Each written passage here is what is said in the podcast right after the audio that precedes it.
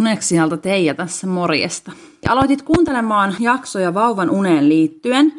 Ja pari tosi tärkeää juttua haluan tähän alkuun ehdottomasti sanoa. Eli mä tuun puhuun paljon tietoa vauvan ja taaperon unesta ja ainahan kaikki lähtökohtaisesti ohjeet perustuu johonkin keskiarvoihin ja mediaaneihin. Eli mä puhun niiden kautta, koska silloin tämä asia pysyy kuitenkin mahdollisimman selkeänä kuunnella ja ymmärtää. Eli on tosi tärkeää, että ei takerruta kirjaimellisesti ohjeisiin, koska eihän mikään asia maailmassa ole niin absoluuttinen totuus. Mikään minuuttimäärä unta ei ole juuri kaikille sopiva. Eli näistä ohjeista mä toivon, että se mitä niistä saatte itsellenne apuja on esimerkiksi se, että näistä keskimääräisistä ohjeista omalle lapselle ja omalle perheelle soveltaen lähette hakemaan, että mikä olisi se hyvä esimerkiksi määrä sitä unta siellä vuorokaudessa. Ja puhun paljon myös rytmeistä ja rutiineista, niiden merkityksestä. Mun pitkän kokemuksen ja oppimani mukaan ne suurimmalla osalla tosi paljon auttaa uniasioissa, mutta eihän ne missään nimessä ole mitään minuuttiaikatauluja, että eihän semmoiseen kukaan pysty. Eli niiden esim. rytmien on tarkoitus ehdottomasti olla avuksi eikä stressin aiheuttaja. Ja toisaalta taas jossain perheessä tuntuu hyvältä ja on mahdollista mennä ilman sen kummempia rytmejä, niin silloinhan te teette juuri niin. Mutta tässä monille perheille avuksi muun muassa tietoa näistä rytmeistä. Nämä nyt tämmöisinä yksittäisinä juttuina, mitkä nostin tähän, koska niistä aina tosi paljon puhetta nousee ja onhan vauvan ja lapsen uniasia tosi semmoinen herkkä ja tunteita aiheuttava, tulisiakin tunteita aiheuttava puheen aihe. Eli siitäkin syystä se, mitä aina omassa, esimerkiksi somessakin painotan, on se, että ei oteta ressiä. Nämä asiat kuuluu olla avuksi ja hyväksi. Jos jotain asiaa ei koe omakseen, niin sitä ei tarvitse kokea omakseen. Ja joku toinen tekee toisella lailla, niin antaa tehdä ja sinä teet omalla tavalla. Eli tunteita herättäviä juttuja kyllä on nämä, mutta toki tärkeitä ja väsyneenähän meillä kaikilla tunteet purkautuu, mutta tulossa on paljon tietoa. Ottakaa niistä semmosia, nipsitte itsellenne vinkkejä ja juttuja, mitkä tuntuu hyviltä. Ja sitten jos joku on aivan semmoinen, että ei meillä nyt ainakaan tolla lailla tehdä, niin sitten taas myöskään siitä ei tarvi ottaa mitään stressiä. Siitä teillä ei tehdä niin. Mutta hei, hyviä unia toivotellen, niin lähdetään kuuntelemaan unesta kertovia jaksoja. Tämä on Onnenkuplia. Ja nyt jatketaan uniasioita Uneksian kanssa. Ja luvassa on asiaa yöunista ja nukuttamisesta ja hieman kaikkea sekalaista siihen päälle. Yes. Mutta ensin jatketaan niillä yöunilla, eli unipätkät 1-2,5 tuntia koko ensimmäisen vuoden. Näin kommentoi yksi kuulijoista. Ja monelle tuleekin tällaisia vaiheita, jos ei kokonaista vuotta, niin ainakin joksikin aikaa sille, ettei saa yksinkertaisesti nukuttua yöllä yhtään paria tuntia pidempää pätkää. Meillä tällainen kesti kolme kuukautta, sieltä neljästä seitsemään mm. kuukauteen. Mm. Mistä tällainen yleensä johtuu ja miten sitä kannattaa lähteä purkamaan? Joo, mehän ollaan edellisessä jaksossa puhuttu siitä, että jos päiväunta on ollut liian vähän tai se on ollut sitä liikkuvaa unta, niin sieltä on voinut kertyä ihan sitä univelkaa, joka aiheuttaa sitä tiheätä yöheräilyä. Me ollaan puhuttu myös siitä, että minkä mittainen se unisykli on, niin itse asiassa yön unisyklit on semmoista noin 2-3 tuntia. Eli jos teillä siellä yöllä heräillään kahden tunnin välein, niin se tarkoittaa vähän niin kuin samaa kuin siellä päiväunilla se catnapping, eli siellä herätään jokaisen unisyklin jälkeen ja taas vauva tarvitsee jotain apua, että pystyy nukahtamaan uudestaan. Suurimmat syyt yön tiheeseen heräilyyn on liian myöhä nukkumaan menoaika, ylipäätään niin kuin kertynyt univelka ja väsymys, mutta toki myös se, että jos siellä on se joku uniassosiaatio, eli vauva ei osaa nukahtaa itsenäisesti, vaan tarvii aina sitten heräämisellä sen avun, niin se on tietysti yksi syy. Ja sitten kyllä myös yksi, mikä sitä tiheätä yöheräilyä aiheuttaa, on se, jos siellä sitten ihan jokaisella heräämisellä syötetään vauvaa. Ja jos nyt puhutaan niin kuin jo vähän vanhemmista kuin vastasyntyneistä, eli silloin kun sitä ihan niin tiheän yösyöttämisen tarvetta ei enää ole. Eli jos siellä on kovin tiheätä se yösyöttäminen, esimerkiksi se hyvin tyypillinen tissiassosiaatio, että siellä sit aina vähän annetaan sitä maitoa, että vauva voi nukahtaa, niin se aiheuttaa lisää heräilyä siitä syystä, että aina kun ihminen syö, eli myös kun vauva syö ja saa sitä maitoa, niin keho tuottaa insuliinia. Ja insuliini taas on unihormoni melatoniinin vähän niin kuin vastahormoni, eli se blokkaa sieltä pois sitä melatoniinia, häiritsee sitä melatoniinituotantoa, jolloin vauva ei oikeastaan voi päästäkään sinne syvempään uneen ja taas kohtapuoliin herää. Ja koska lähtökohtaisesti ihmiset syö päivällä, niin se tiheä yösyöminen häiritsee vauvan biologista kelloa, eli vähän sekoittaa sitä, että vauva luulee, että hei nyt on päivä, kun mä syön koko ajan, että nyt mä, nyt mä herään taas. Että tiheät yösyömiset, jos niitä siellä kovin paljon on, niin ne sitä heräilyä siellä myöskin aiheuttaa. Hei, toi oli just toi, että mä imetin varmaan tunnin, kahden tunnin välein kolme kuukautta meidän pienokaista. Ja itse asiassa seuraava kysymys on, että entä jos heräilee usein eikä rauhoitu kuin rinnalle? Niin, kyllähän siihen se ratkaisu, se uniharjoittelu sitten on. Et vauvahan sillä hetkellä luottaa siihen, että mä voin nukahtaa vaan imemällä tissiä tai vain saamalla pullosta maitoa. Eli iästä riippuen mä lähtisin miettiin, että kuinka monta yösyöttöä siellä vielä ehkäpä tarvitaan. Jos siellä on ollut ihan kahden tunnin välein sitä syömistä, niin mä ensin miettisin, että millä kerroilla pitäisi vähän niin kuin muistiinpanoja yöllä, että millä kerroilla vauva syö niin kuin silleen kunnolla.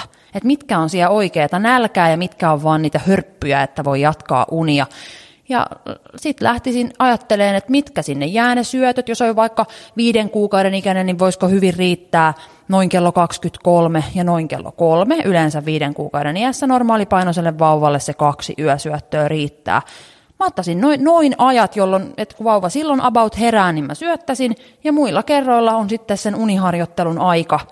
Että vauva sitten sen niin kun unitaidon opittuaan herää enää vaan niillä kerroilla syömään, kun on oikeasti se nälkä.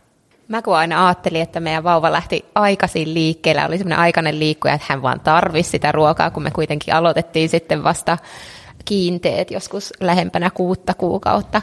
Voiko nälkä oikeasti herättää niin usein vai saako he aina tarpeeksi ruokaa useammaksi tunniksi, vaikka olisi vähän vanhempi? Totta kai se voi herättää, että jos oma vauva niin kuin edelleen niin sanotusti vanhemmalla iällä, että ei ole enää ihan vastasyntynyt, niin syö kovin tiheesti myös päivällä, niin kyllähän sitä kannattaa neuvolassa kautta imetysohjaajan kanssa miettiä, että saako vauva kerralla vatsan täyteen, että onko kyse ehkä siinä imetysasennossa tai imuotteessa, onko siellä joku syy, että vauva tarvitsee niin tiheesti sitä ruokaa. Ja toki silläkin tavalla voi käydä, että vauvan syömisrytmi muuttuu käänteiseksi. Eli vauva saakin suurimman osan siitä maidon tarpeestaan yöllä ja sitten se ei päivällä oikein maistu. Eli sitä kannattaa itse pysähtyä sitten miettiä, että onko meillä voinut käydä niin, että se syömisrytmi on kääntynyt, koska vauvat on tosi tarkkoja kalorilaskureita, eli he tietää paljonko he tarvii, ja jos siellä yöllä tulee suurin osa siitä energiatarpeesta tyydytettyä, niin eihän sille sitten päivällä ole tarvetta. Mutta senkin pystyy kääntämään, kun alkaa tietoisesti niin kuin vähän karsiin yksi kerrallaan sieltä yöstä niitä syöttöjä, niin kyllähän se nälkä siirtyy sinne päivään ja niin se saadaan sitten käännettyä niin päin, että päivällä syödään enemmän ja yöllä sitten harvemmin. Hyvä. Yleinen ongelma on myös se, että vauva herää aamulla todella aikaisin. Niin mistä tämä johtuu ja miten siihen kannattaa reagoida? No ihan ensinnä tietysti kannattaa tarkistaa kaikki ulkoiset tekijät.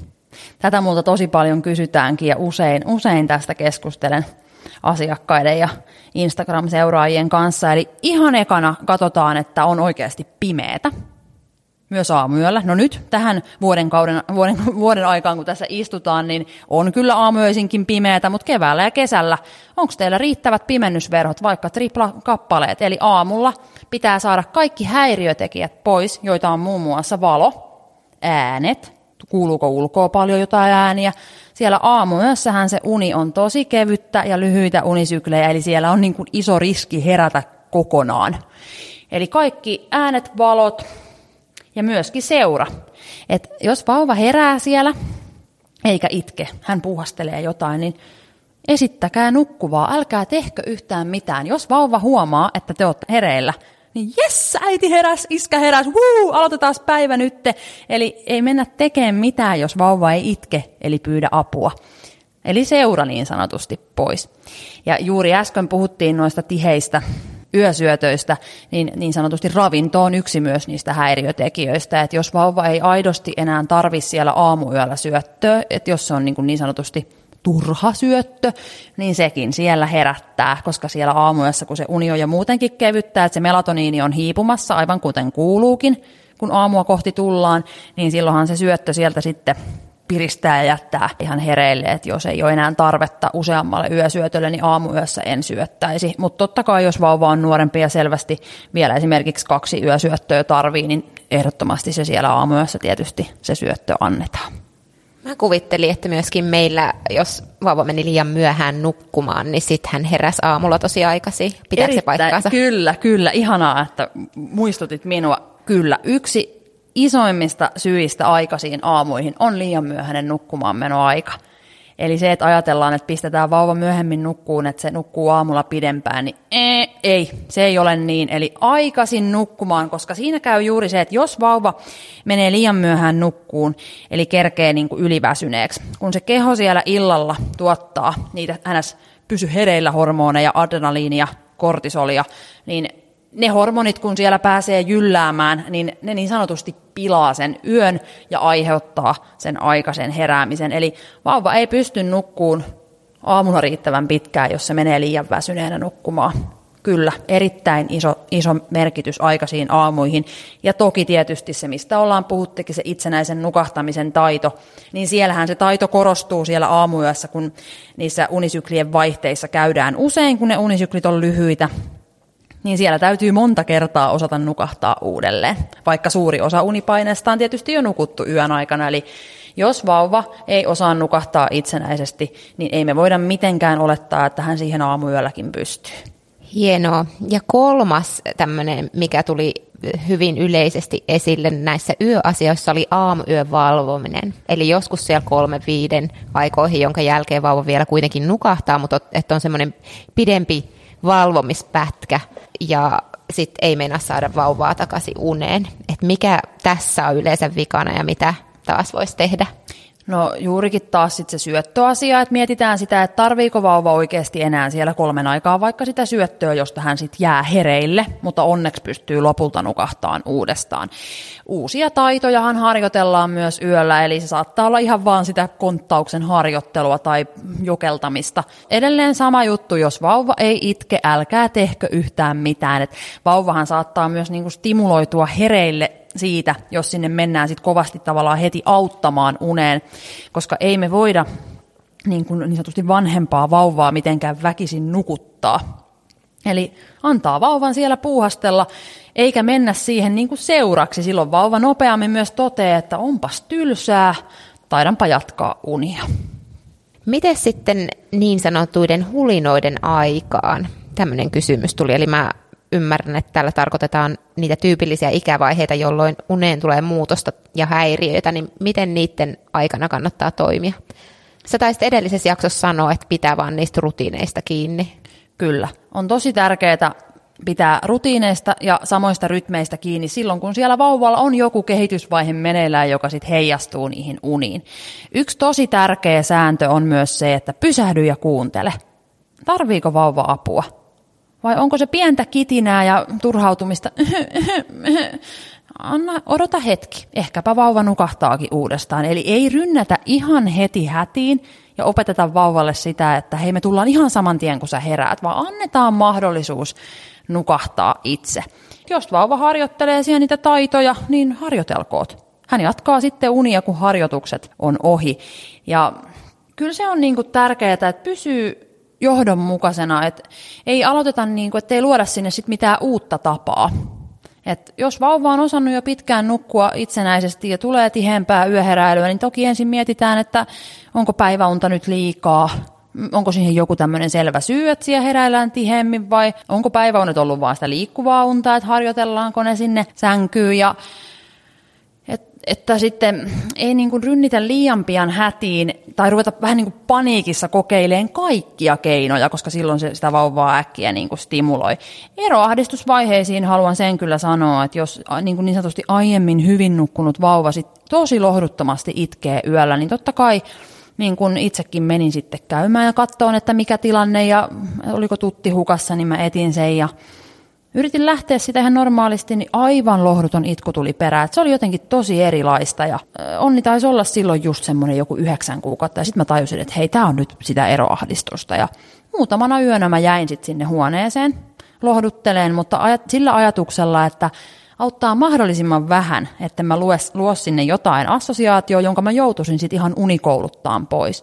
Olin läsnä, vähän silittelin, jäin sinne. Muutaman yön päästä mä koitin sitten taas poistua sieltä huoneesta ja pieni itku tuli perään, mutta ei enää hätäitkua, niin sille me siitä sitten päästiin siitä vaiheesta yli. Mutta et, totta kai lohdutetaan lasta, kun sille on tarve, mutta tietyllä tavalla mahdollisimman vähän, että ei luoda uutta tapaa, joka pitäisi sitten unikouluttaa pois. Joo, koska tosi nopeasti he oppii sitten ne uudet tavat, koska meillä taisi olla just toi eroahdistus 8-9 kuukautta mm. jouluaikoihin ja me oltiin silloin mummolassa ja meidän lapsi on aina ollut kotoa poissa ollessa huonompi nukkuja mm. ja hänellä silloin iski se samaan aikaan eroahdistus ja kyllä silloin kokeiltiin just mitä sä sanoit, kaikki mahdolliset Joo. keinot, että saadaan vauvan nukkumaan ja sitten sen jälkeen siinä menikin pari viikkoa tosi huonoa unta, mikä oli niinku mm. poikkeuksellista ja me jouduttiin vähän opettelemaan uudestaan Joo. niitä taitoja. Joo. Ei se tarvinnut kuin muutaman päivän sellaista kaikkea mahdollista, mm. mihin, mihin hän sitten tottui, että nyt, nyt mua autetaan täällä. Joo. Se on totta.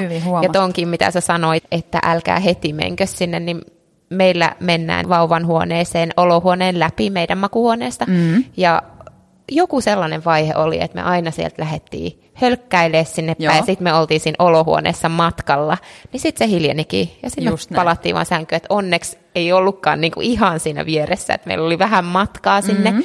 niin sitten me tajuttiin, että hei, hänhän jatko kiitekseen niitä unia. Just näin, ja tämä on itse asiassa, on totta kai hirveän luontevaa ja aivan normaalia reagoida siihen oman lapsen itkuun, mutta pysähdy ja kuuntele. Ja jopa minuakin, esimerkiksi appiukko joutuu välillä muistuttaa, kun ollaan mökillä ja jos illalla vaikka kuuluukin sitten itku, niin kyllä mäkin meinaan olla heti rynnimässä sinne yläkertaan, niin appiukko kanssa kerran, no niin unikonsultti, odotappas nyt hetki, älä heti sinne mene ja pysähdyin niihin portaisiin ja niin se itku sieltä sitten loppukin ja hän jatko unia. Et jos mä olisin heti sinne rynnännyt, niin mä olisin todennäköisesti herättänyt onnin. Ja sitten olisi kestänyt kauemmin nukahtaa, eli pysähdy ja kuuntele. Niin sepä se, että siinä saattaa sitten joutua parin tunnin rupeaman tekemään, jos mm-hmm. sinne menee liian aikaisin. Kyllä. Joo, ollaan sitäkin tehty. Kaikki käyty läpi ja kaikki kuulostaa tutulta. Ähm, entäs sitten sellainen, että kuinka saa vauvan nukkumaan mahdollisimman varhain koko yön? Ja mikä on sopiva ikä tai semmoinen aikaisin ikä, että voi ja kannattaa tavoitella niitä kokonaisia yöunia? No itse asiassa kukaanhan meistä ei nuku yötä heräämättä, vaan siellä on aina ne unisyklien välit, jolloin me vähän havahdutaan ja haetaan se uni uudestaan. Mutta jos mä ymmärrän oikein, niin tällä haetaan sitä, että milloin niitä yösyöttöjä sitten ei enää olisi. Ja tota, sille yleistämällä nyt, jos normaalipainoinen vauva on, niin usein neljän kuukauden iässä pärjätään kahdella syötöllä, viiden kuukauden iässä pärjätään yhdellä viiva kahdella syötöllä, kuuden kuukauden iässä pärjätään niin sanotusti varmasti yhdellä syötöllä, mutta mä en välttämättä vielä heti kuuden kuukauden iässä lähtisi, niin kuin, että kyllä niitä kiinteitä pitää mennä semmoinen kolme niin sanotusti hyvää annosta ennen kuin mä lähtisin sitä viimeistä yösyöttöä sieltä jättämään pois. Ja jos on oikein siro vauva, niin voi olla, että jopa yhdeksän kuukauden ikään on tarve sille yhdelle syötölle. Ja koska tähän ei voi sanoa mitään yleispätevää, että ok, teillä menee kolme pilttipurkkia päivässä ja vauva painaa kahdeksan kiloa, niin voit lopettaa.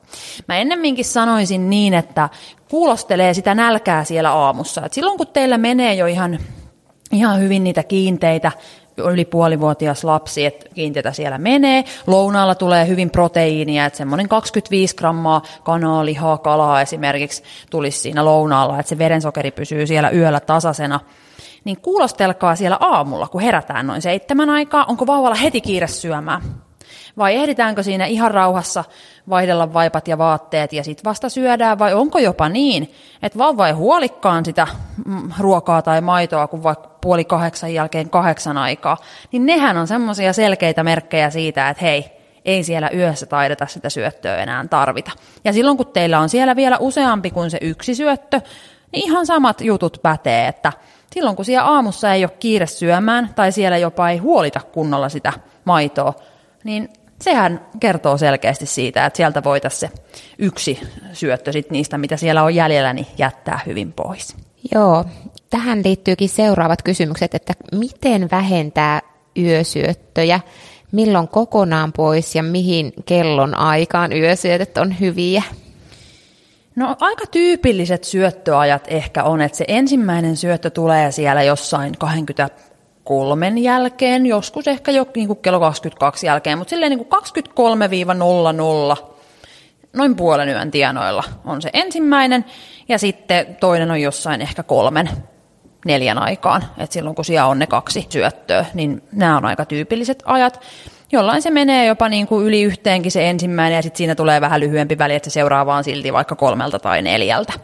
Ja sitten kun sieltä lähtee niin sanotusti karsimaan, että just aamulla ei ole enää niin nälkä, niin okei, jätetään se aamuyön syöttö sitten ennemmin pois just sen takia, että se ei häiritse sit sitä aamuyön herkkää unta. Et jätetään sinne mieluummin se niin sanotusti ensimmäinen syöttö, vaikka noin kello 23. Ja sitten kun vauva herää siellä seuraavalla kerralla, niin ei syötetä. Sen voi tehdä näinkin selkeästi. Tai jos sitä haluaa vähän pehmeämmin tehdä, niin sillä syötöllä, mikä jätetään pois, niin voi imettävä äiti esimerkiksi vähentää noin pari minuuttia sitä imetysaikaa per yö, ja sitten kun siellä on ollut vain kahden minuutin mittainen imetys, niin sitten seuraavana yönä ei enää sitä tehdä, vaan rauhoitellaan muuten, tai valitaan ihan unikoulumetodi, millä siitä heräämisestä mennään yli. Pullo ruokituilla vauvoilla, jos siellä on ensin ollut vaikka mm, annos joku 120 milliä, niin vähennetään siitä 30 milliä, että sitten seuraavana yönä se on 90 milliä, ja sitten sitä seuraavana yönä annetaan 60 milliä, ja, mutta sitten ei enää kiusata ja anneta pienempää annosta, että sitten kun siellä on ollut se 60 milliä, niin sitten vaan seuraavana yönä lohdutellaan muuten. Niin tässä on esimerkiksi pari hyvää tapaa, miten sieltä niitä yösyöttöjä voi sitten karsia. Seuraavankin itse asiassa tarkka kysymys ihan tähän samaan, mä tiedä, okay. ehkä vastasitkin. Eli miten saan lempeästi vähennettyä yöimetyksiä? Nyt on noin viisi imetystä per yö ja lapsi on viisi kuukautta. No mä lähtisin, lähtisin siihen, että siellä olisi kaksi syöttöä jonkun aikaa. Ja sitten kuulostelet sitä, että millainen nälkä siellä aamulla on. Ja jos ei siellä sitten kahdella syötöllä ole semmoinen selkeä nälkä siellä aamussa, niin voit sitten hyvin jättää sieltä sen toisenkin syötön pois, eli sitten sinne jäisi yksi syöttö. Tällä hetkellä, mikäli niin ehkä jos täältä arvailen, niin siinä on vähän tämmöistä tissiassosiaatioa, kun siellä näin usein yössä syödään, niin jos mahdollisimman lempeätä tapaa toivot, niin esimerkiksi sitten se syliin sänkyyn metodi olisi oikein hyvä, että päättää, että olisiko ne syötöt se noin kello 23 ja noin kello 3 ja muilla heräämisillä tehdään syliin sänkyyn metodia. Niin tässäpä se oikeastaan onkin se ohje, eli tällä tavalla sitten eteenpäin. Sitten kun siellä on ne päätetty ne syöttöajat, niin ei kuitenkaan herätetä lasta niillä syömään, vaan jos sitten nukkuukin vaikka yhteen niin sit sä syötät silloin yhdeltä ensimmäisen kerran. Eli tällä tavalla ei herätellä syömään, mutta pidetään ne semmoiset ennalta päätetyt noin kellonajat, jolloin ne syötöt sitten olisi. Hei, entäs jos ei jaksa tehdä unikoulua eikä opettelua viiden kuukauden ikäiselle, niin milloin voisi olettaa, että yöheräämiset vähenee itsestään? No, kumpa voisinkin sanoa, että kyllä ne sieltä vähenevät itsestään, mutta en voi näin sanoa. Että jos siellä on lapsella se tapa, että siellä joku apu aina tarvitaan, että hän pystyy nukahtamaan uudestaan, niin ei se muutu se tilanne muuta kuin muuttamalla. Ja toki siihen unikouluun olisi hyvä semmoinen tahtotila löytää ja jaksaminen, mutta toki niin kuin sekin seikka siinä, että mitä kauemmin se tapa siellä jatkuu, niin sitä enemmän, eli mitä vanhempi vauva on ja mitä kauemmin siellä on se joku unitapa jatkunut, niin sitä kovemminhan se sinne juurtuu ja mitä vanhempi vauva on, niin sitä lujemmin hän sitten sen tavan muuttamista vastustaa. Eli jos vaan saisi vaikka jotain apuja sitten, että päiväsaikaan saisi niin kuin hoitoapua, että pystyisi itse lepäämään, että miettii, että mitä tukiverkkoja olisi, että jaksaisi sitten se unikoulun toteuttaa, mutta kyllä se siihen melkeinpä tarvitaan. Totta kai ensin katsoo, että uniympäristö on kunnossa ja on sopiva määrä ikään nähden päiväunta. Ne kantsii aina laittaa ensin kohdalleen, mutta jos ne ei riitä ja siellä se uniassosiaatiotapa on, niin sitten siihen lisäksi kyllä ne harjoitukset sitten tarvitaan. Hienoa. Sitten mennään nukahtamisen asioihin. Ja mitkä olikaan ne avaintekijät itsenäisen nukahtamisen opettelussa? Joo, Mä aina, aina sanon sitä, että nämä nukkumisasiat on semmoisia tosi kokonaisvaltaisia juttuja, eli ei ole koskaan kyse pelkästään, että valitaan tämä unikoulumetodi ja nyt mennään, vaan katsotaan aina se kokonaisuus kuntoon. Eli näistähän me on jo puhuttukin, että onko se uniympäristö kunnossa, onko siellä pimeätä, onko vauvalla unipussi, kohina päällä – ja sitten toki ajoitus, eli hereilläoloaika, että ei ole liian pitkä hereilläoloaika, ei ole reilua pitää unikoulua, jos lapsi on yliväsynyt tai aliväsynyt. Eli ikään nähden sopiva määrä sitä päiväunta ja sopivat hereilläoloajat. Ja sitten mietitään, että minkälainen mun, mun vauva on, että onko hän semmoinen vähän arka ja ujotyyppinen vauva, että lempeät metodit toimii oikein hyvin, tai sitten jos tietää, että minun lapseni on aika tulinen ja temperamenttinen tapaus, niin silloin mä kyllä suosittelisin, että esim. sillä lempeällä pistäytymisellä, missä käydään lohduttamassa, niin lähettäisiin sillä liikkeelle. Eli valitaan lapsen temperamenttiin sopiva unikoulumetodi. Katsotaan, että siellä on ne muut ulkoiset tekijät kunnossa, että voidaan se uniharjoittelu aloittaa. Totta kai sitten semmoiset, että ei ole mitään terveydellisiä tekijöitä. Että jos on lapsella mitään terveyshuolia, niin ne ensin niin kuin balanssiin. Ja jos yhtään se mietityttää, niin lastenlääkäriltä voi aina varmistaa, että onko tilanne nyt semmoinen, että se unikoulu voidaan pitää. Ja sitten kun tavallaan kaikki on valmiina, teillä on semmoinen tahtotila ja fiilis, että hei nyt me tehdään tämä koko meidän perheen parempien unien vuoksi, niin sitten siitä lähdetään liikkeelle. Ja kyllä se, se johdonmukaisuus ja sinnikkyys on tosi tärkeitä.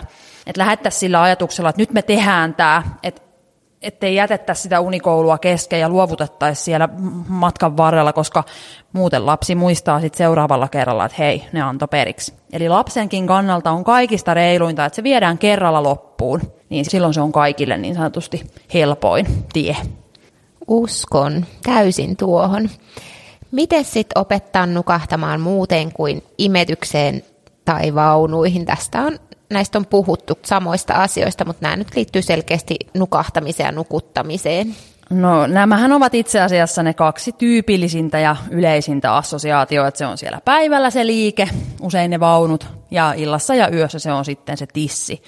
Ja ei, ei siihen sen kummosempaa vastausta ole, kun että valitaan se unikoulumetodi, katsotaan, että ne muut jutut on kunnossa, se pohja siellä, ja lähdetään harjoittelemaan. Kyllähän se ensimmäinen ilta ja yö on niin kuin iso muutos vauvalle, että vauvahan itkee turhautumista ja väsymystä, mutta kun siitä tavallaan ekasta illasta ja yöstä selvitään, niin se lähtee yleensä hyvinkin nopeasti sit etenee ja ne itkut sieltä vähenee. Että minun mielestäni ei ole olemassa mitään no cry unikoulua, eli semmoista metodia ei vaan valitettavasti ole. Että kyllä niillä lempeimmilläkin metodeilla jonkun verran kyyneleitä tulee, koska kun vauva ei osaa puhua.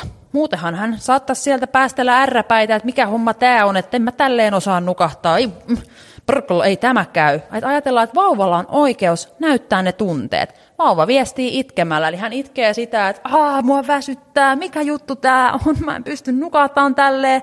Siis mä en osaa tätä hommaa, mä haluaisin nukkua, mua väsyttää. Eli vauva viestii itkemällä väsymystä ja turhautumista, mutta eihän hänellä ole siinä mitään hätää.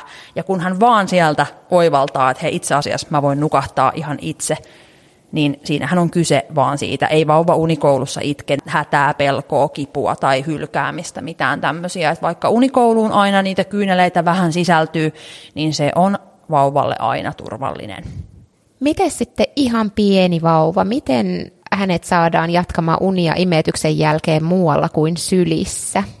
Joo, jos vauva tuntuu, että hän suostuu tai pystyy nukkumaan aina vaan sylissä, niin lähtisin hakemaan apua vauvahieronnasta. Et vauvalla todennäköisesti voi olla jumeja, jotka aiheuttaa, että kun hänet laitetaan selälleen, niin se tuntuu kurjalta ja hän ei pysty nukkumaan. Eli jos vauva nukkuu vaan sylissä tai tissillä ja siinä yhdistelmässä tai kantorepussa, niin siellä on ehkä jotain raskausajalta tai synnytyksestä jääneitä jumeja, ja jonka takia esimerkiksi hermosto voi olla tosi ylivirittynyt ja sitten vaan se niin kuin syli rauhoittaa. Eli vyöhyketerapeuttinen vauvahieronta ehdottomasti sarjahoitona, jos vauva suostuu nukkuu vaan sylissä. Mutta jos ette ole vielä kokeilleet montaa kertaa sitä sushpat-metodia, niin antakaa sille ehdottomasti ensin mahdollisuus. Se on erittäin hyvä keino nukuttaa vauva sinne sänkyyn, koska tosiaan siinä metodissahan vauva nukahtaa siellä sängyssä.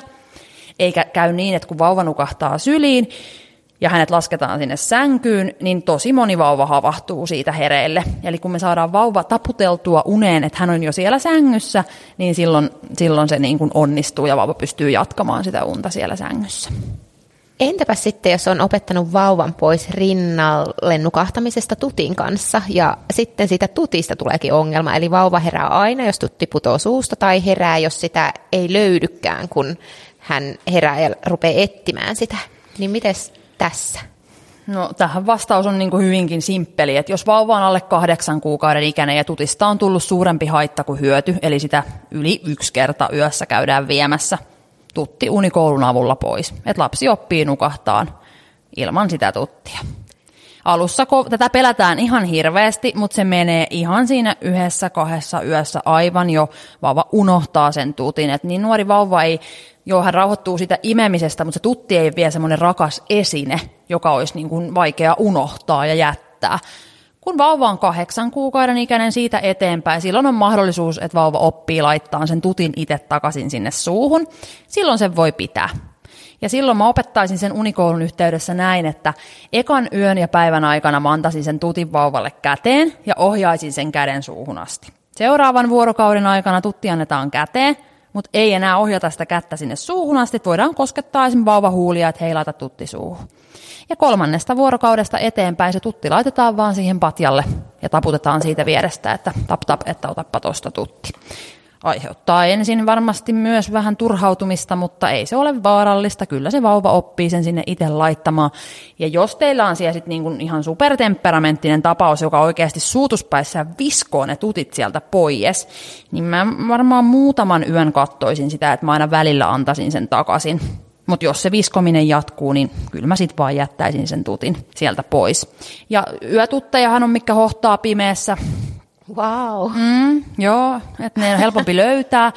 Ja toki sitten niin kuin vanhemmalla vauvalla voi hyvin olla semmoinen ohut reunapehmuste, että ne tutit ei pääse sieltä pinnasängyn välistä putoilemaan, jotta ne löytää siellä helpommin ja kannattaahan niitä siellä vaikka kolme ylimääräistä tuttia olla siellä sängyssä, että on suurempi todennäköisyys sitten yöllä, kun niitä siellä hamuaa, että yksi niistä käteen osuu ja se sinne suuhun sitten löytää.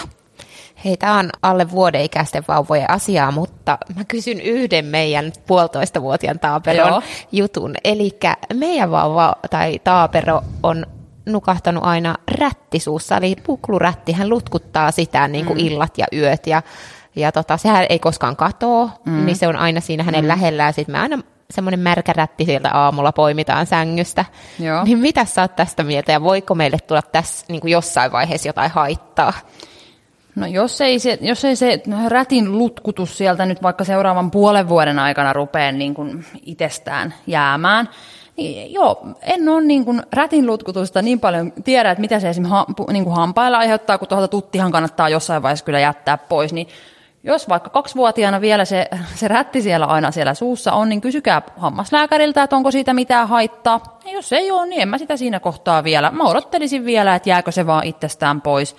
Tai sitten toki, jos tuleekin ohjeet, jättäkää se pois, niin sitten hän kyllä jo vähän yli kaksivuotias, niin ymmärtää jo kuitenkin sitä, että jutellaan siitä, että nyt olisi tämän aika, ja aika jäädä, tai ainakin toivottavasti. Itse asiassa tuttiin liittyen taaperoita koskien onkin mulle opetettu, että vasta yli kaksivuotiaana että jos se tutti pidetään, niin se jätettäisiin sieltä unilta vasta yli kaksivuotiaana. Että se voidaan niin kuin pitää vähän tämmöiset tutinjättöjuhlat. Että siitä tehdään semmoinen hieno ja positiivinen asia, että hei nyt sä oot niin iso, että nyt ei enää tarvita. Että jotkut lähettää tutit oravavauvoille tai jotain tämmöistä, että siitä tehtäisiin niin kuin semmoinen kiva juttu. Et myönnän, että minua jännittää tämä tuttiasia. Ymmärrän saman siellä rättiasia siellä päässä, koska meille se tutti on tosi rakas ja se on aina unilla että miten ihmeessä se aikanaan sitten jää pois, mutta lupaan kyllä sitten aktiivisesti päivittää sitä Instagramiin, koska en selviä siitä taipaleesta itse, olette kaikki siellä, siellä mukana, mutta mä en osaa tähän vielä henkilökohtaista kokemusta antaa, koska Onnikin on vasta sen noin puolitoista vuotias ja tutti on edelleen mukana. Hyvä. Entäs sitten, miten siirtää vauva nukkumaan omaan sänkyyn, kun on tottunut nukkumaan perhepedissä tai samassa huoneessa? Silloin kun vauva on nukkunut samassa huoneessa omassa sängyssä, niin ei se ole mikään kummonen juttu. Mä siirtäisin vaan päiväunista alkaen sinne omaan huoneeseen, pitäisin samat lakanat ja saman unipussin, että niitä ei vaihdeta puhtaisiin siinä kohtaa. Ja leikkisin paljon siellä omassa huoneessa ja voi leikkiä myös ihan siellä pinnasängyssäkin siellä omassa huoneessa. Ja jos on nukuttu perhepedissä ja siirrytään omaan huoneeseen, niin kyllähän se siihen tietysti joka tapauksessa on se tilanne, että niin kuin tarvitaan se itsenäinen unitaito ihan siellä omassa sängyssä.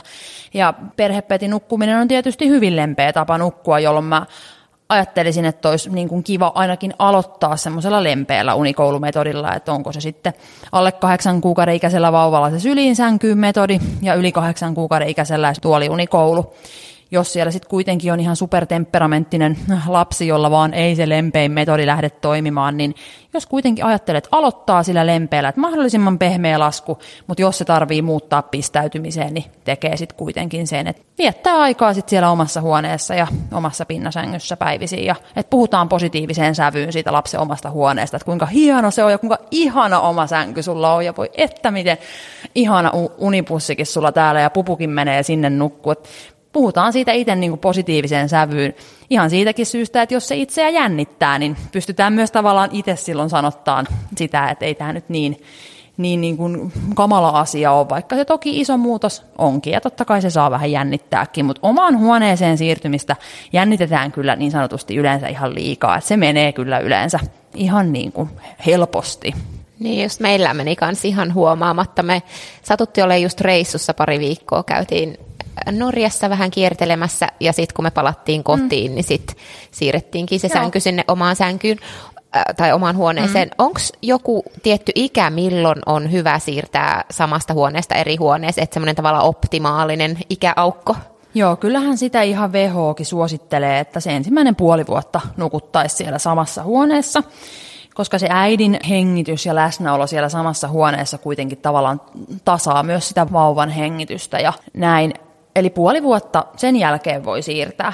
Kuitenkin ei se, ei se aina ole niin, kuin niin ykselitteistä, että jos tilanne vaatii, että jos ei vaikka itse saa nukuttua yhtään, kun se vauva siinä vieressä ähisee, että äiti herää koko ajan kaikkeen. Minä olen tällainen äiti ja mä oon siirtänyt mun lapsen neljän kuukauden iässä omaan huoneeseen, koska mä en saanut itse nukuttua ja mä koin, että kyllä meidän perheen hyvinvoinnin kannalta on tärkeämpää se, että mä itse olen levänneempi.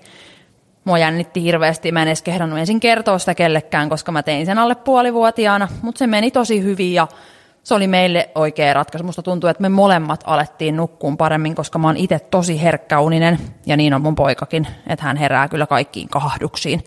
Että jos mä käyn illalla häntä katsomassa siellä huoneessa vähän niin kuin, että hyvää yötä ennen kuin mä menen itse nukkuun, niin joka ikinen kerta se nostaa pään ja kurkkaa, että hei, sä oot siinä. Eli kyllä sen voi aikaisemminkin tehdä. Eli se, mikä on perheelle, mikä tuntuu teidän perheelle oikealta ratkaisulta, niin mun mielestä se on silloin se oikea hetki. Hienoa. Sitten on pari sellaista kysymystä, mistä tiedetään jo, mitä sä suosittelet, mutta halutaan kysyä, että minkä takia sä suosittelet näitä ja taiskin kyllä itse asiassa tulla tuossa ensimmäisessä osassa vastausta. Joo. Eli miksi vauva tulisi laittaa unille esim. 18.30 eikä 21, niin siihen oli syynä se, että se melatoniini, oliko se? Just näin, just eli siellä tulee se kolmas uniikkuna, eli se uniaalto siellä noin 18.30-19. Vauvan on silloin kaikista helpoin nukahtaa ja aloittaa se syvä hyvä uni, eli myöskin se, että me halutaan, että ennen puolta yötä tulee mahdollisimman monta tuntia sitä syvää unta, koska se on sitä palauttavaa unta. Ja jos vauva sinnittelee hereillä yli sen uniaallon, niin silloinhan siellä voi sitten käydä, että sieltä tulee ne ylikierrokset, jolloin se nukahtaminen menee vaikeaksi ja kello 21 ja se aiheuttaakin sitten katkonaista yöunta ja aikaista aamua. Eli tässä tärkeimmät syyt siihen, minkä takia mä suosittelen sitä aikaista nukkumaan menoaikaa. Entäs sitten uneksia puhuu, että vauva pitäisi nukuttaa pimeässä kuudesta viikosta eteenpäin. Miksi? Kyllä, hyvä kysymys. Ja tosiaan siellä ihan pikkuvauvana, kun siellä voi olla vielä sitä yöpäiväsekannusta, niin silloin on ihan järkevä nukuttaa ne päiväunet siellä valosassa. Mutta noin kuuden viikon iästä eteenpäin, niin päiväunet myös pimeeseen, koska miettikää nyt itsekin, että kun te menette joskus päiväunille, niin onhan niille helpompi nukahtaa, kun on niin kuin silmäluomien takana pimeätä kuin ihan valosaa. Eli se on levollisempaa, se on rauhallisempaa. Vauvan on helpompi nukahtaa, kun se ei näe kaikkia stimuloivia juttuja, mitä se voisi jäädä kattelee ja se kattelisi niitä niin kauan, että se ehtii yliväsyneeksi ja sitten se nukahtaminen on vaikeaa. Eli siinä on ihan vaan se, että se nukahtaminen on helpompaa. Ja kun me mietitään juurikin sitä unisyklien vaihdoskohtaa, kun vauva on jo vähän saanut nukuttua, eli siellä ei enää väsytä niin paljon, niin jos se onkin valosaa, niin hei, ahaa, kaik, mitäs kaikkea mä näen täällä? Uh, tuo on tuommoista kivaa ja vauva herääkin kokonaan. Eli sillä pimeällä me autetaan myös, että ne päiväunet voisi olla pidempiä. Eli tavallaan siihen nukkumiseen tarvitaan se tylsä pimeys, ettei siellä unisyklien välissä päiväunilla keksitä, että voisi puuhastella jotain mukavaa, vaan kun siellä ei näe mitään, niin no kyllä mua itse asiassa vähän vielä väsyttääkin, niin mäpä tästä jatkan unia. Hyvä. Entäs sitten perhepedistä? Vähän jo puhuttukin, mutta haluaisin nukkua vauvan kanssa perhepedissä. Vaikeuttaako se vauvan unia sitten jatkossa? Joo, perhepeti nukkuminenhan on yksi semmoinen niin sanotusti kahden koulukunnan juttu, mikä aiheuttaa paljon tunteita ja mielipiteitä ja mua aina vähän jännittääkin siitä puhua. Et mun oma mielipide ja niin kuin näkemys on se, mitä mulle on myös opetettu, että kyllä kaikista turvallisimmat unet vauvalle tulee siellä omassa kehdossa, eli niin kuin oman, oman työni puolesta ja en uskalla suositella perhepetinukkumista, mutta sanon aina sitä, että jos perhe kuitenkin sen valitsee ja kokee sen heille parhaaksi vaihtoehdoksi, niin sitten siitä perhepetinukkumisesta pitää tehdä mahdollisimman turvallista. Eli tarkistaa sitten, että ei ole mitään voimakkaita lääkkeitä, alkoholin käyttöä, tupakointia, ja että aikuisten sänky ei ole liian pehmeä, että vauva voisi sinne jotenkin kierähtää väliin ja tukehtua, eikä ole mitään rakoja, mihin vauva voi pudota. Ja Siinä on tosi monta juttua, eli esimerkiksi Tukesin sivuilta löytyy ihan suomenkielisiä ohjeita turvallisesta perhepetinukkumisesta, että varmistaa ne sitten kuntoon. Ja perhepetinukkumisesta voisin sanoa, että se joko toimii tai se ei toimi. Jos siinä nukutaan hyvin, niin sittenhän se toimii. Ja siinä kohtaa, kun te haluatte, että vauva siirtyy tai taapero nukkumaan omaan sänkyyn, niin sitten pidätte unikoulun, että hän oppii nukkuun siellä omassa sängyssä. Mutta jos se perhepetinukkuminen on tosi katkonaista ja siinä molemmat kovasti heräilee, sehän voi mennä myös niin, että äiti esimerkiksi haluaisi nukkua siinä, mutta vauva heräilee tosi paljon ja tavallaan häiriintyy, että joku on siinä vieressä. Niin silloin jos ei se toimi, niin sitten mä sanoisin, että sit se ei toimi ja silloin kannattaa sitten harjoitella sinne omaan sänkyyn. Mutta se on tosiaan, tämäkin on niitä asioita, että se on perheen oma valinta, mutta jos sen perhepetinukkumisen valitsee, niin muistakaa, muistakaa ottaa selvää siitä ja varmistaa, että se on tosiaan mahdollisimman turvallista. Hyvä. Voidaan laittaa nettisivuillekin tuo linkki vaikka Joo. show notesihin, niin sen Joo. löytää helposti. Entäs miksi vauva itkee aina nukuttaessa ja herättäessä ikä kaksi kuukautta? Esikoinen oli samanlainen unta vastaan taistelija. No ihan ensimmäisenä mulle tulee mieleen se yleisin syy, että vauva ehtii yliväsyneeksi.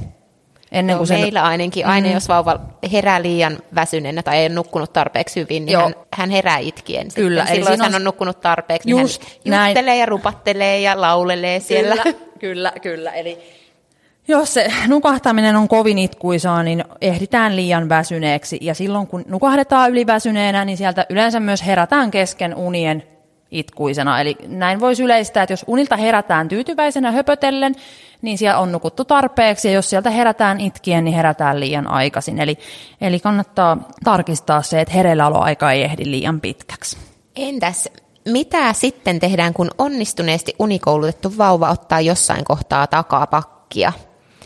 Ja tässä on toinen, toinen halusi kysyä vähän samasta asiasta. Hän sanoi, että jätin kuusikuukautisen isän kanssa hetkeksi ja hän sotki rytmit ja nyt kuusikuukautinen on ottanut tähän mennessä kahdet 45 minuutin unet, olettaisin, että päivällä. Mm-hmm. Ja mitä tehdä? Voi isi, minkä teit. Joo, siis jotkut vauvat on tosi herkkiä sille rytmin muutokselle, että yksi tai kaksi päivää tehdään eri lailla, niin näin voi käydä. Mutta ei hätää, ei ole tapahtunut mitään peruuttamatonta. Että jos siellä syystä tai toisesta, mä sanoisin, että jos on yksittäisiä huonompia öitä, että se tulee joku herääminen, niin menisin ihan perstuntumalla katsomaan tilannetta, jos se itku jatkuu, lohduttelisin ja koittaisin poistua. Jos kuitenkin on jo kolme päivää, kolme päivää plus tai päivää tai yötä niin kuin tiheämpää heräilyä, heräilyä, niin silloin on joku taantuma kyseessä. Ja silloin mä aloittaisin heti vaan sen unikoulun uudestaan. Jos kyseessä on pistäytymisunikoulu, mitä te olette tehnyt, niin aloittakaa niillä ihan alusta ne minuutit. Ja jos kyseessä on mm, sylinsänkyyn, sitä toki tehdään aina samalla tavalla, mahdollisimman vähän toki syliinnostoja. Ja tuoliunikoulu aloitetaan aina niin kuin neljännen päivän kohdalta, että ei mennä ihan sinne alkuun, vaan niin kuin siitä metrin päästä sänkyä. Että kolme huonoa päivää tai yötä, niin aloittakaa unikoulu alusta. Joskus vaan se taantuma pääsee iskeen ihan yllättäen, tai mökkireissun jälkeen, tai sitten tämmöisen, että isä sotki rytmit, tai mummo sotki rytmit, niin oli se syy mikä hyvänsä, niin ei odottele sen kanssa, että aloittaa se unikoulun uudestaan, ettei se tilanne pääse niin, kuin, niin sanotusti heittomerkeissä pahemmaksi. Hei, mä haluan vastata seuraavaan kysymykseen, mm. tai siis koska sun aikaisempien vastausten perusteella. Eli mistä johtuu ja mitä voi tehdä, kun vauva herää kunnolla keskellä yötä? Eli 5-6 kuukauden iässä vauva sekoilee 1-3 välillä mm. tunnin puolitoistakin. Herää siis kunnolla leikkii jokelta ja on kaiken kaikkiaan tosiaan hyvällä tuulella, mutta ei saa mitenkään takaisin nukkumaan. Päiväuni on sopivasti, ei siis nuku liikaa tai liian vähän, menee nukkumaan 19, nukkuu 7 asti ja eri rytmi pitäisi olla kunnossa. Niin eikö tämä nyt ole vaan sitä, että hänet pitäisi jättää sinne rauhassa leikkimään, jotta hän tylsistyisi ja rupesi nukkumaan? Kyllä vaan. Joo, eli jos siellä on tosiaan sopiva määrä sitä päiväunta, niin se on nyt joku uusi taito, joku kuuluisa vaihe, että vauva siellä puhastelee yöllä, jotta siitä ei tule tapa herääminen, niin älkää tehkö yhtään mitään, antaa vauvan puuhata ja jatkaa sitten unia. Niin hassulta kuin se tuntuukin, niin jatkakaa itse unia vaan siinä, jos millään pystytte. Aivan oikea vastaus. Ja samankaltainen kysymys tuli myös 10 kuukautta vanhan vauva äidiltä. Tämä vauva alkaa öisin istumaan ja seisomaan sängyssä, mutta hänellä on sitten jatkokysymys, että kuinka saisin hänet menemään nukkumaan itseksensä.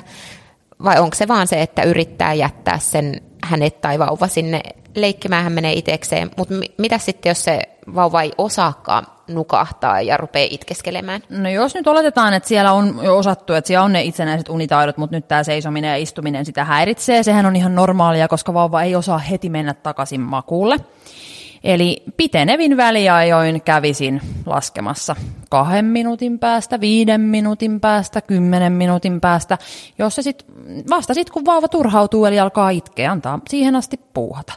Ja jos tuntuu, että ei pysty tekemään semmoista, että menee sitten takaisin omaan huoneeseen, että vauva kovasti sit itkee, niin tuoliunikoulu esimerkiksi, jos sä istut siinä tuolilla ja se siirtyy aina koko ajan kolmen päivän välein kauemmas, mutta koko ajan yhä pitenevin välein sitten käyt siellä sängyn luona laskemassa vauvan takaisin makuulle. Ja ensin kantsii tietysti aina pyytää, tapu tapu patjaa, laita pää Mahtavuutta. Sitten loppuvinkkejä erikoistilanteisiin, eli jos on, on vauvalla koliikkia, refluksia tai hiljasta refluksia, niin onko sulla mitään vinkkivitosta näihin?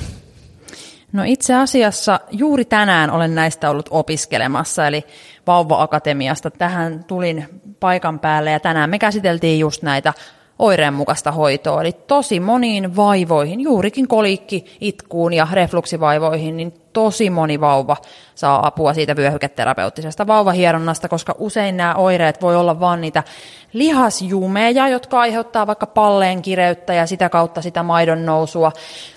Tosi rankan synnytyksen jälkeen vauvalle jää semmoinen stressitila kehoon, joka aiheuttaa tämmöistä koliikkiitkua, ja se voidaan sieltä niin kuin laukasta se stressi ja ne itkut vähenee. Eli tosi paljon siitä hieronnasta saadaan apua. Ja totta kai sitten ne, että vauva ei ehtisi yliväsyneeksi, että on sopivat herelläoloajat ja kapalointi tietysti rauhoittaa myös esimerkiksi kolikkivauvaa. Ää, jos kuitenkin kyseessä on sitten niin sanotusti vaikka ihan oikeata kolikkia, johon mikään ei auta, niin silloin mun ohje on, että auta kaikin keinoin vauvaa nukkumaan, vaikka tavallaan joudutkin tekemään sen aina tissillä kantorepussa vaunuissa. Eli Kolikkivauvan kohdalla me voidaan sitten unohtaa suspätit ja muut, eli auta vastasyntynyttä kolikkivauvaa nukkuun keinolla millä hyvänsä.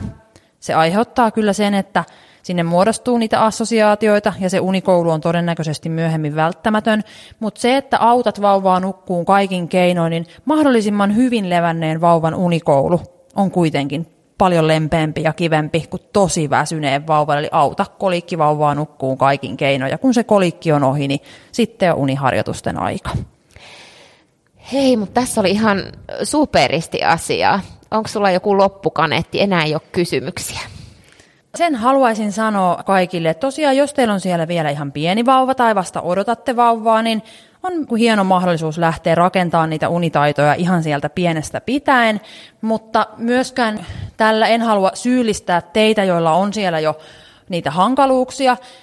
Eihän se auta mitään. Nyt on teillä päässyt tilanne käymään niin, että on, on univaikeuksia, mutta sen ei tarvi olla jatkossa niin. Eli koskaan ei ole liian myöhäistä eikä älkääkä ujostelko tai hävetkö hakea apua. Et joskus niitä asioita ei saa enää ratkaistua niin kuin omin neuvoin. Ja tätähän tapahtuu ihan kaikissa muissakin asioissa. Et joskus siihen tarvitaan ulkopuolisia neuvoja ja apua. Eli koska palaamme tässä siihen, millä aloitettiin, eli nukkuminen on opittu taito.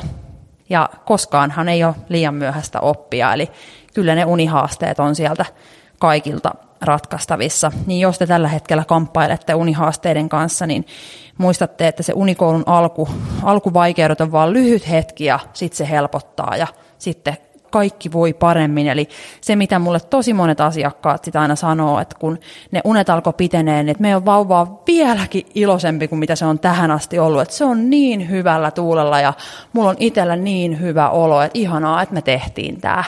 Eli, eli aina, aina on mahdollista päästä kohti parempia unia. Ja jos teillä on siellä unikoulu nyt meneillään tai olette aloittamassa, niin iso, iso peukku ja lämpimät ajatukset teille, niin tsemppiä kyllä se siitä. Ihanaa, iloisempi vauva varmasti sitten mm. kaikille se paras palkinto. Kyllä. Toki omatkin unet sitten, kun Kyllä. palautuu jossain vaiheessa. Mutta hei, kiitos miljoonasti, että tulit mukaan ja valootit näitä kaikkia vauvaunen saloja. Kiitos, oli, oli tosi mukava tulla ja kyllähän tästä voisi puhua ihan loputtomiin, mutta ehkä tämä tällä kertaa riittää, niin katsotaan sitten, että tullaanko joskus uudestaan käymään. Tästä sai kyllä ihan hirveästi resursseja varmasti moni omaan perheeseen ja, Toivotaan ja näin. siihen vauvan uneen. Ja jos joku haluaa löytää uneksia teidän, niin mä lisään linkit suoraan hänen sivuille ja someen nettisivuille podcastin show notesihin, eli www.onnenkuplia.fi. Mä laitan sinne myöskin sen ää, Tukesin perhepeti-infon ja jonkunlaisen shushpat linkin, mitä, Joo, mitä mainittiinkin tuossa. Yes. Mut kiitos miljoonasti, että kuuntelit, ja jos et vielä seuraile Onnenkuplia somea, niin tee se ja vaikuta siellä tulevien jaksojen sisältöihin ja aiheisiin. Kiitos hirvittävästi ja ihania unia. Kyllä, oikein hyviä unia kaikille.